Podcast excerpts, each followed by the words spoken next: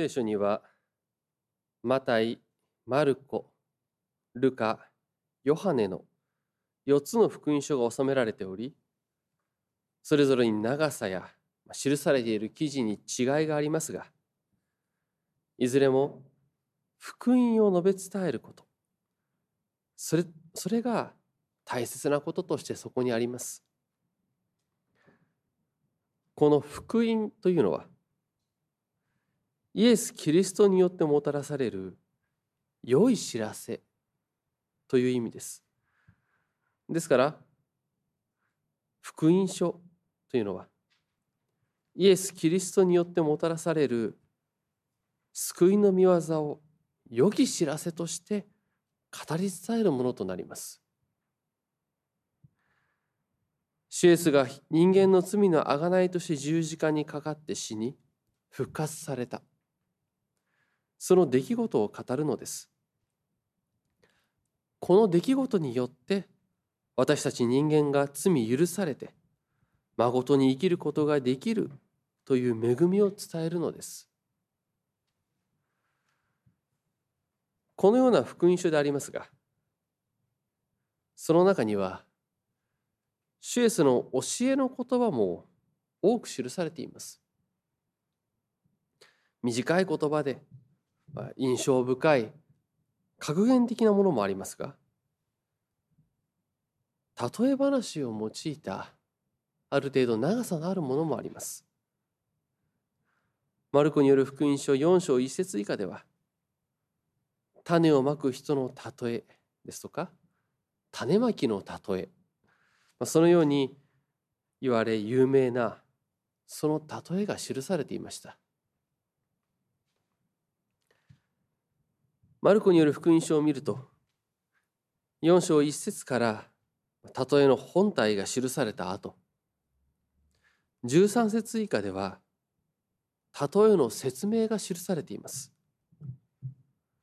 福音書の中には例えだけが記されているものもあります。しかしこの種まきの例えはその説明までもが丁寧に記されているのです。ですからこれを読む人はその意味が分かるようになっています。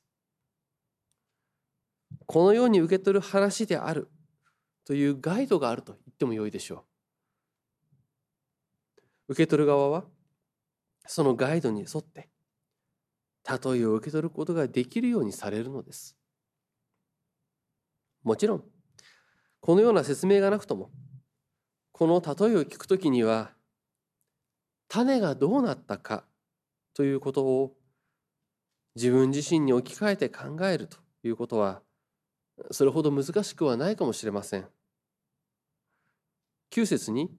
「聞く耳のあるものは聞きなさい」とそうシュエスが言われている言葉からもこの例えがこの話を聞く者に向けられているものであることや例えによって示そうとしているメッセージや意味についてある程度考えていくことというのはできると思うのです。また種の実りに例えられている事柄が聞くということそれと種の実りが大きく関係しているということもここから推測することができます。まあ、このように、まあ、案内標識が立っていると、まあ、そのようにも言えるものでありますが改めて例えを見てみましょう。道端に落ちた種は鳥に食べられてしまいます。石地に落ちた種は根を張ることができず火に焼かれて枯れてしまいます。岩の中に落ちた種は覆い塞がれてしまいます。どの種も実を結ぶことができないのです。これはイエス・キリストからせっかく恵みをいただいてもそれが最終的には実らないで終わってしまうということを示します。それに対して良い土地に落ちた種は30倍60倍100倍にも実る。そのことがここにはっきりと表されています。このように見ると例え自体は比較的シンプルと言えますがこの例えを聞いてそれを自分に照らし合わせて聞くときにはどのようになるでしょう？13節以下を見ると弟子たちは例えの意味を教えられていきます。この例えが神の御言葉を聞く者のことであること。それが明らかにされていくのです。でそうなればこれが自分たちにも向けられた例えであるということは、まあ、すぐに分かったことでしょう。弟子たちはシエスからの御言葉を聞きそれが実るということを考えたと思うのです。またこれはこの福音書の御言葉を聞く後の教会の人たちも同じです。それぞれにシュエス・キリストとの出会いを与えられ信仰を告白し洗礼を受けて信仰者となった者たちあるいはその道を求める人たちはこの例えを聞き自らが受け取っている実りについて思いを向けたことでしょう。しかしその時に主イエスとの出会い御言葉との出会いを与えられてそれをいただいていくものは心穏やかではないと思うのです。御言葉をいただいていたとしてもそれが30倍60倍100倍になって実っているかといえばそれは別問題でしょう。多くの人は意気揚々と自らの実りは30倍60倍100倍にもなったと。そのようにはとても言えないと思うのです。むしろ自らの歩みを振り返るときにはせっかくいただいた恵みもろくに実らせることなく誘惑や弱さゆえにあるいは戦いや葛藤の中にダメにしてしまっていることの方が多いのではないでしょうか。ですからこの例えを教えられその意味を自分に問い返していく者にとってこの話は聞きやすいものではなかったでしょう。むしろこれを聞くところでは居心地の悪さとでも言いましょうか気まずさがあったと想像しますしかも自分がこの例えの中のどこにいるのかということを考えていくときに常に一つのところとも限りません。ある時は道端であり、ある時は石地であり、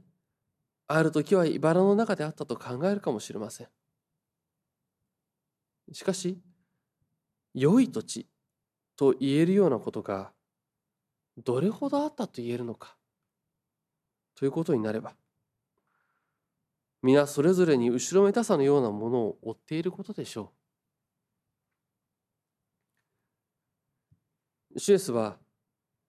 聞くということを一つの鍵として与えてくださっていますがこの聞くということについて各地へ福音を述べ伝えたパウロはローマの信徒への手紙10章で次のように教えています。信仰は聞くことによりしかもキリストの言葉を聞くことによって始まるのです。信仰を追い求めていこうとするときに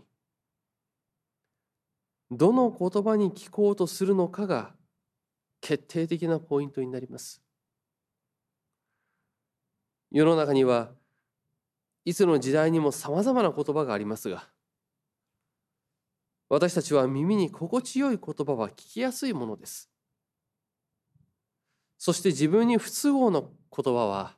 聞こうとはしません。そのように自分に都合のよいものだけを聞こうとするとき、それは聞くということを、まあ、しているようで実は聞いているとは言えないのです。形としては聞くことを装っていたとしても自分の中に結論がすでにあってそれに合わせて都合のよい話だけをつなげているに過ぎません。本当の意味で聞くということが起こっていないのです。しかし信仰というものはキリストの言葉を聞くことによって始まるのです。それはキリストの言葉にフィルターをかけずに自分にとって慰めになるものも厳しく問われて逃げ出したくなるようなものも全て受け取ろうとするということになります。まあ、より好みをしないと言ってもよいでしょう。結論先にありきというような聞き方ではないのです。結論が先行する聞き方は自分はもう分かっているという傲慢がそこに秘められておりとても神の言葉を聞く姿勢とは言えません。本当に聞くということは自分は何も分かっていないという己の無知を素直に認めてへりくだって聞こうとする聞き方です。まあ、そうは言っても謙遜になって砕かれて聞くということは非常に困難であります。ですからマルコによる福音書4章の例えにある道端や石地や茨の中とあるのはどれも結局は聞こうとしない人間の姿と言えますが私たちは謙遜に聞こうとする良い土地にはとてもなりそうにはないとそう思うのです。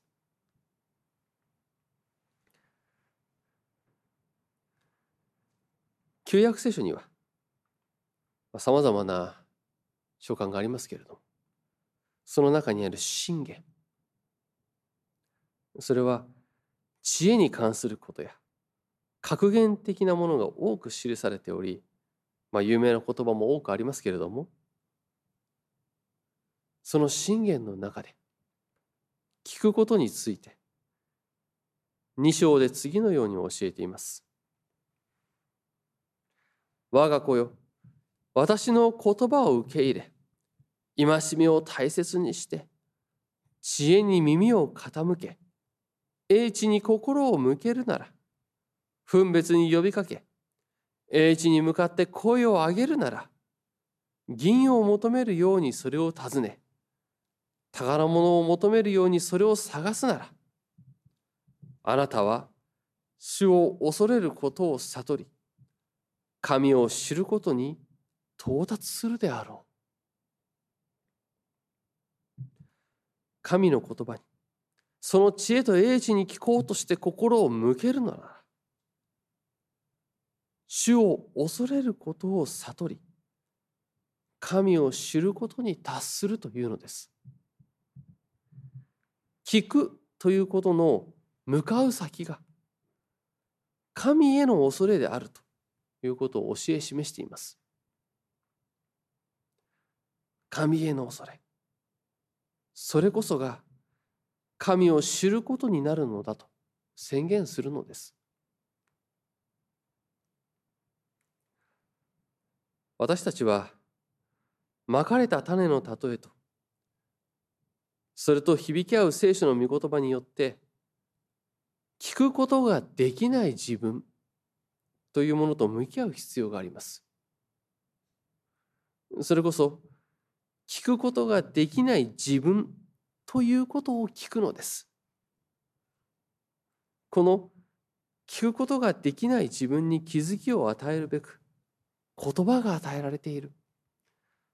この事実を聞かせていただいているとのことは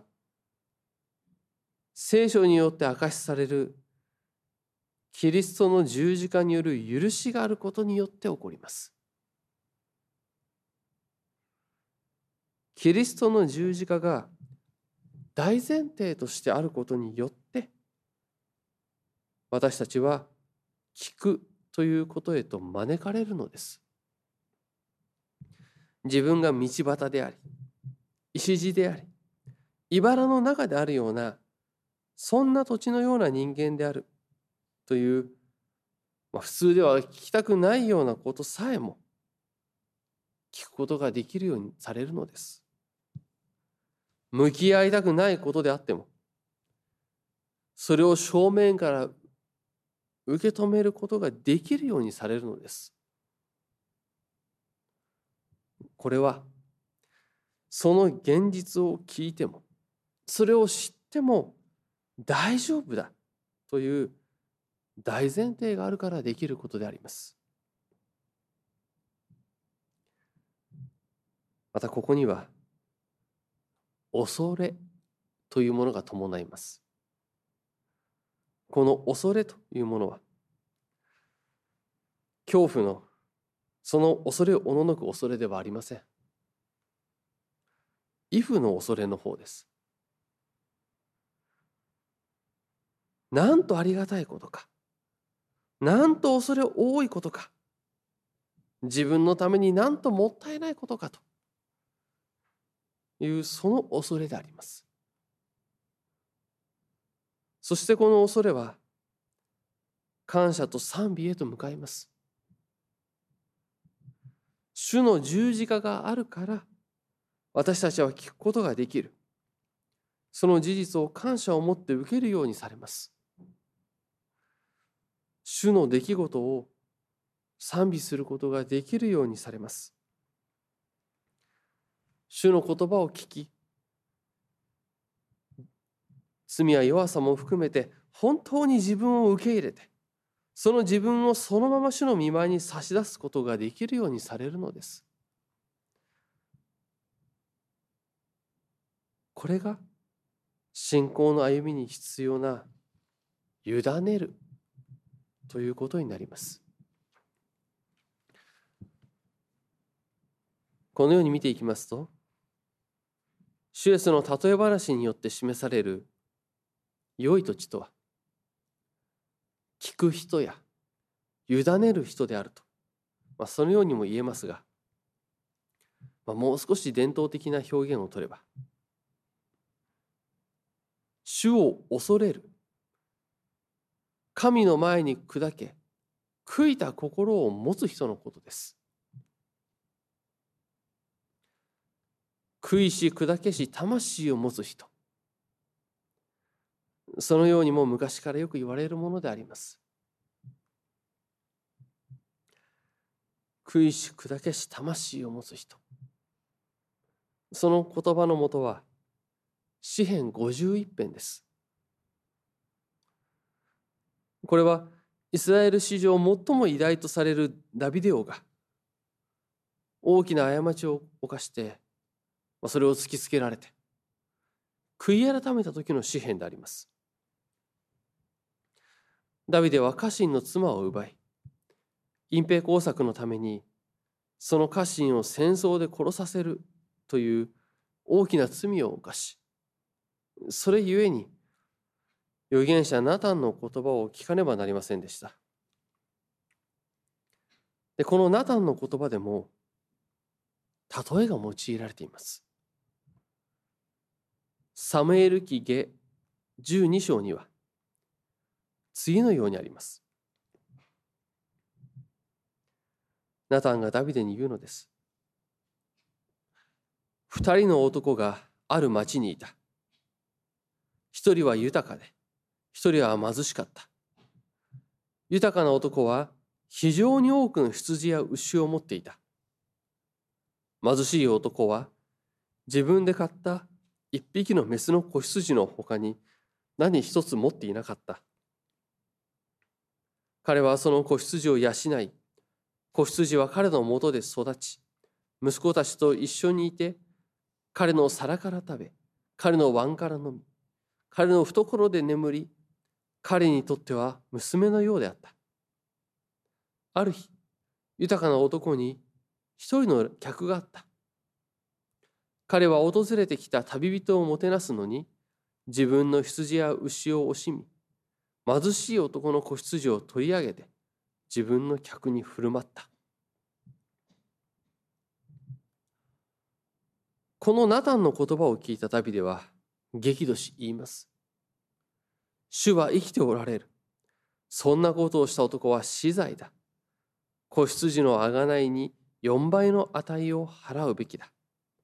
そんな無慈悲なことをしたのだから。これに対してナタンは言います。その男はあなただ。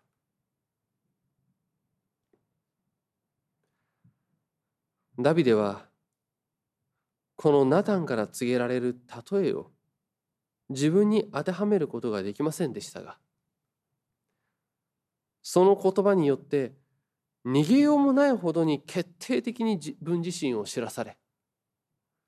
突きつけられることになります。自らの負の面をあらわにされるのです。しかし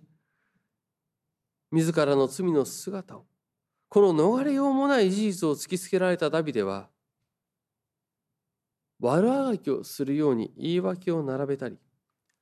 責任転嫁をするのではありませんでした。これがダビデのすごいところとも言えると思うのですけれどもダビデはナタンから「その男はあなただ」と言われたそれに対して「私は主に罪を犯した」とそう告白するのです。私は主に罪を犯した。この一言だけがサムエル記下の十二章に記されております。たった一言ですが、そこにはっきりと自らの罪を表していくのです。このように非常に短い一言だけを記しているサムエル記下の十二章ですが、詩篇ではダビデの罪の告白としてもう少し多くのことが記されています。詩編51編では神よ私を憐れんでください。あなたに背いたことを私は知っています。私の罪は常に私の前に置かれていますと。そう神の御前に全てを投げ出すようにして、まあ、罪を告白する言葉があるのです。そしてその上で言うのです。もし、生贄があなたに喜ばれ、焼き尽くす捧げ物が身胸にかなうのなら、私はそれを捧げます。しかし、神の求める生贄は、打ち砕かれた霊、打ち砕かれ、食い入る心を、神よ、あなたは侮られません。ここにある侮られないというのは軽んじられないということです。まあ、つまり重く受け止めてくださるということです。しかし私たち人間は悔いた砕けた魂となるのは自らの力では不可能です。むしろ私たち人間は見られたくないところを何度も上塗りをして必死に隠そうと覆うものでしょう。嘘を重ね隠蔽しようとします。そんなことをしてもいつかは露呈するものであることも、まあ、どこかでは分かっていると思うのですけれどもやめられません。人間はなぜそんな愚かなことを重ねるのかとそのようにも思いますけれどもやはりそれをやってしまう。それがなぜかといえばそこには不安があるからです。罪の結果として受けなければいけない罰を思い不安になるのは当然であります。その責任を突きつけられる不安になるのは当然であります。それを無意識のうちにも感じ取っているのが、まあ、人間とも言えるかもしれません。でこのような人間の現実がありますから聖書が示すような砕かれて謙遜に聞くことができるようになるためには嘘を重ねるのでも自己弁護に必死になるのでもなく聞いても大丈夫だというその安心が必要となるのです。誠に聞くということができるところには絶対的な保証があるのです。罪を許すという約束があるからこそその宣言があるからこそ弱く愚かな自分を抱えたままでも神の言葉に聞き続けることができるようにされます。神の約束の言葉があるからこそ食いし砕けし魂を持つ人として立てられるということが起こるのです。良い土地となるのは自分の判断や努力で達成できるものではありません。愚かな自分を委ねて聞き続けていくところに許しの宣言をいただいて愚直にそこに信頼して歩むところに祝福の実りをいただいて良い年とされている事実を知るのです。主はこのように実りを与えてくださったとそう受け取ることができるようにされるのです。愚かなものなのに聞かせていただいている。そのことを知るときに主の深い憐れみと愛を知り私たちは神を恐れ神を知ることになるでしょう。その時心の底から熱い感謝があふれ祈りと賛美のの言葉へとなっていきます。もちろん愚かな自分というものが急に全て変わるわけではありません。私たちが抱え続ける弱さもあります。しかし己の弱さや愚かさにただうなだれるのではありません。見捨てずに救ってくださる。生かしてくださる主に向かって歩みを進めていくその力をいただくのです。土の器である人間を用いてくださる神の御業を知るようにされるのです。私たち主の日ごとに教会に集い礼拝を捧げこの主の御言葉に聞きつく